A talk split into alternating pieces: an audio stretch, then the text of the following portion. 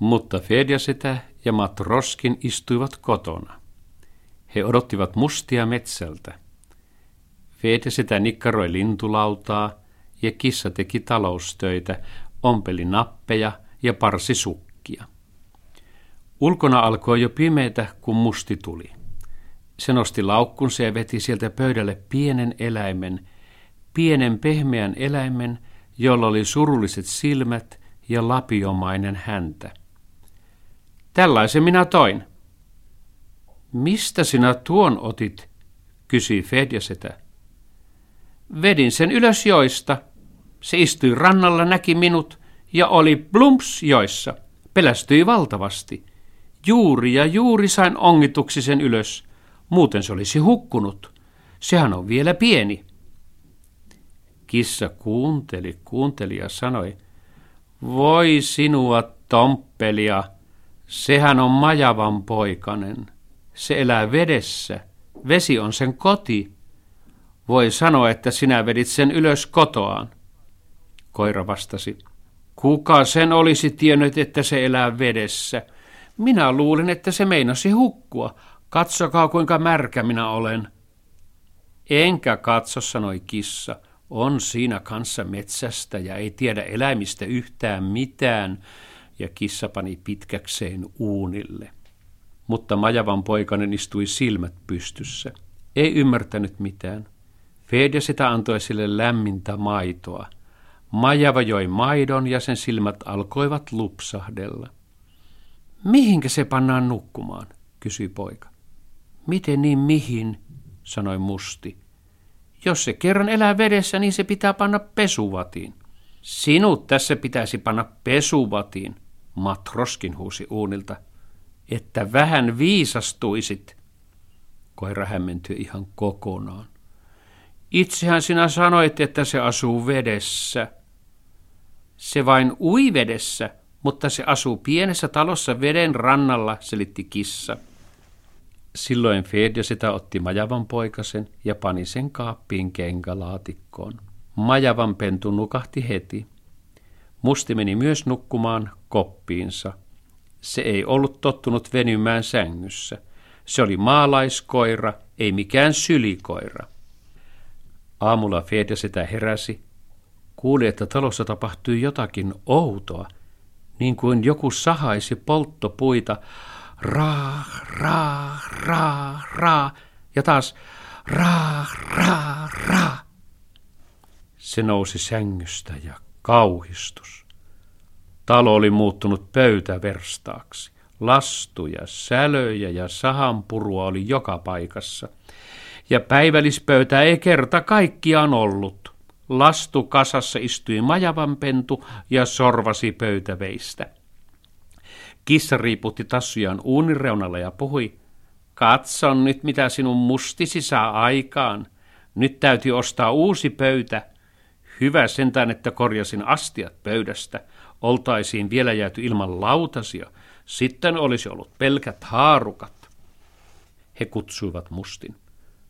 Katson nyt, mitä sinä olet saanut aikaan. Ja jos se olisi ruvennut pilkkomaan minun sänkyäni, olisin rojahtanut lattialle keskellä yötä, sanoi Fedjasetä. Kiitoksia vain. Hän antoi mustille metsästyslaukun ja sanoi, nyt saat juosta joille ilman aamiaista ja viedä majavan takaisin sinne, mistä otitkin. Ja katso, et enää nosta mitään joista. Me ei olla mitään miljonäärejä. Musti työnsi majavan pennun laukkuun ja lähti juoksemaan pitemmittä puheitta. Sitä harmitti jo itseäänkin, että se oli pelastanut majavan joista.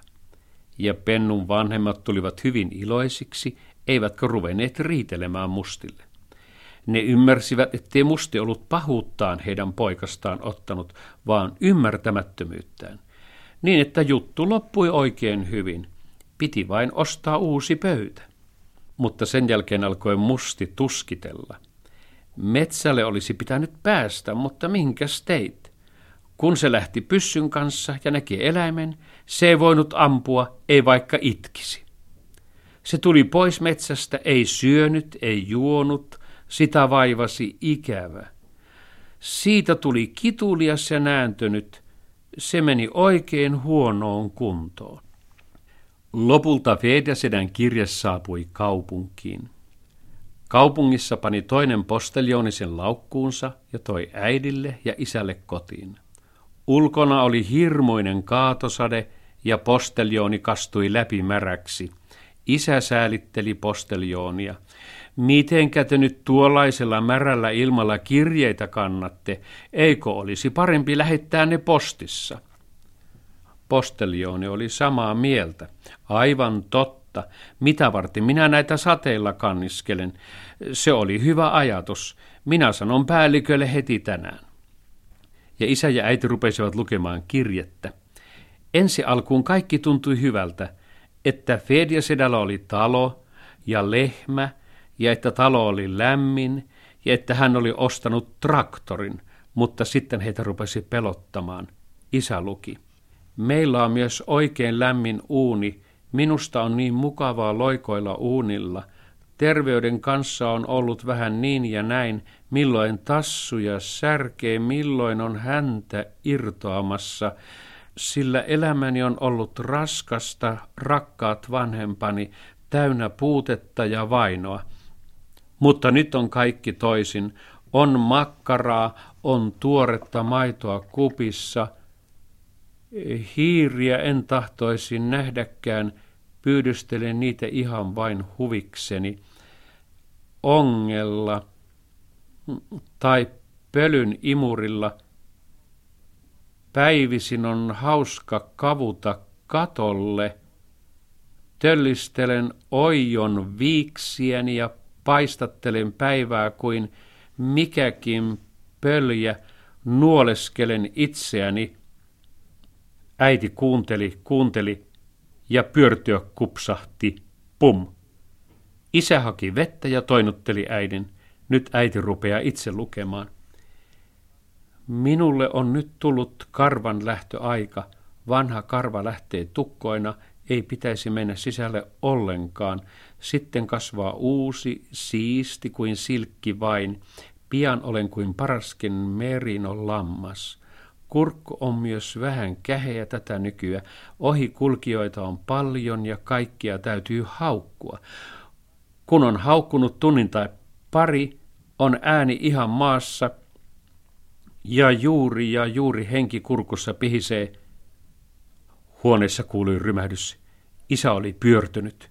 Nyt oli äidin vuoro juosta hakemaan vettä isän toinuttelua varten. Isä tulee tajuihinsa ja puhuu mitä on lapsukaisellemme tapahtunut. Hänen tassujaan särkee, hänen häntänsä on irtoamassa ja hän on ruvennut haukkumaan ohikulkijoita. Ja hän pyydystää hiiriä ongella, jatkaa äiti, ja hänen turkkissa on puhdasta merinoa. Ehkä hän on muuttunut karitsaksi siellä luonnon helmassa, raittiissa ilmassa. Niinkö, sanoo isä, minä en kyllä ole kuullut, että karitsat rähjäisivät ohikulkijoille. Ehkä hän on vain seonnut päästään sillä raittiissa ilmassa. He päättävät lukea kirjeen loppuun. Lukevat eivätkö usko silmiään.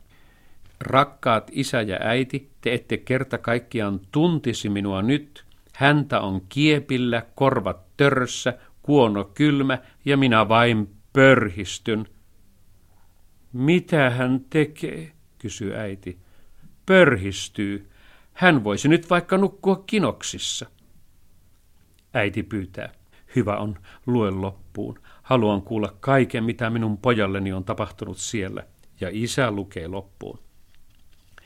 Minä käyn nykyisin itse kaupassa, kaikki myyjät tuntevat minut, minulle annetaan luita ilmaiseksi – niin, että ei teidän tarvitse olla minusta huolissanne. Jos joutuisin näyttelyyn, saisin ilman muuta kaikki mitalit kauneudesta ja viisaudesta. Näkemiin poikanne Fusti Setä. Tämän kirjeen jälkeen isä ja äiti toinuttelivat toisiaan puoli tuntia ja joivat talon kaikki lääkkeet. Sitten äiti sanoo, ehkä se ei olekaan hän. Ehkä me olemmekin tulleet hulluiksi. Ehkä me olemme pörhistyneet. Ehkä me voimme nukkua kinoksessa talvella. Isä rupesi rauhoittamaan äitiä, mutta äiti huutaa yhtä kaikki. Minut ne kaikki myyjät tuntevat ja minulle annetaan luita ilmaiseksi. Minä se olen, joka ei halua hiiriä nähdäkään. Nyt minunkin tassujani särkeä ja häntä tuntuu irtoavan, sillä elämäni on ollut raskasta täynnä puutetta ja vainoa. Missä on minun maitokuppini? Hädin tuskin isä sai hänet selviämään. Jos me olisimme tulleet hulluiksi, niin emme molemmat yhtä aikaa. Hulluiksi tullaan yksitellen. Vain flunssa tulee kaikille yhtä aikaa. Emmekä me ole pörhistyneet päinvastoin. Sinähän olit eilen kampaajalla ja minä parturissa. Mutta kaiken varalta he mittasivat lämmön itseltään. Se oli normaali, 36,6. Silloin isä otti kirjekuoren ja tarkasteli sitä huolellisesti. Kuoressa oli leima ja siinä oli sen kylän nimi, josta kirje oli lähetetty. Kuoressa luki Prostokvashino. Äiti ja isä ottivat kartan ja rupesivat hakemaan sen nimistä kylää. Sen nimisiä kyliä löytyi 22. He ottivat ja kirjoittivat kaikkiin 22 kylään, jokaisen kylän posteljoonille. Arvoisa posteljooni, Olisiko teidän kylässänne kaupunkilaispoikaa nimeltä Fedia Setä? Hän on karannut kotoa ja me olemme hänestä kovin huolissamme. Jos hän asuu siellä, kirjoittakaa meille, niin me tulemme hakemaan hänet. Teille me tuomme lahjoja, mutta älkää sanoko pojalle mitään, ettei hän tietäisi. Silloin hän voi lähteä toiseen kylään ja sitten me emme enää löydä häntä ja meillä on ikävää ilman häntä. Kunnioittavasti äiti Rimma ja isä Dima. He kirjoittivat 22 tällaista kirjettä ja panivat ne menemään kaikkiin Prostokvashino nimisiin kyliin.